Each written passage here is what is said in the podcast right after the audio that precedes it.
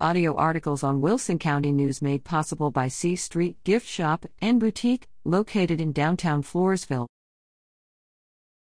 Pirates overtake Mustang 48 0. Poth Pirate Matthew Bunn, 10, looks back as he scores a touchdown for the Pirates.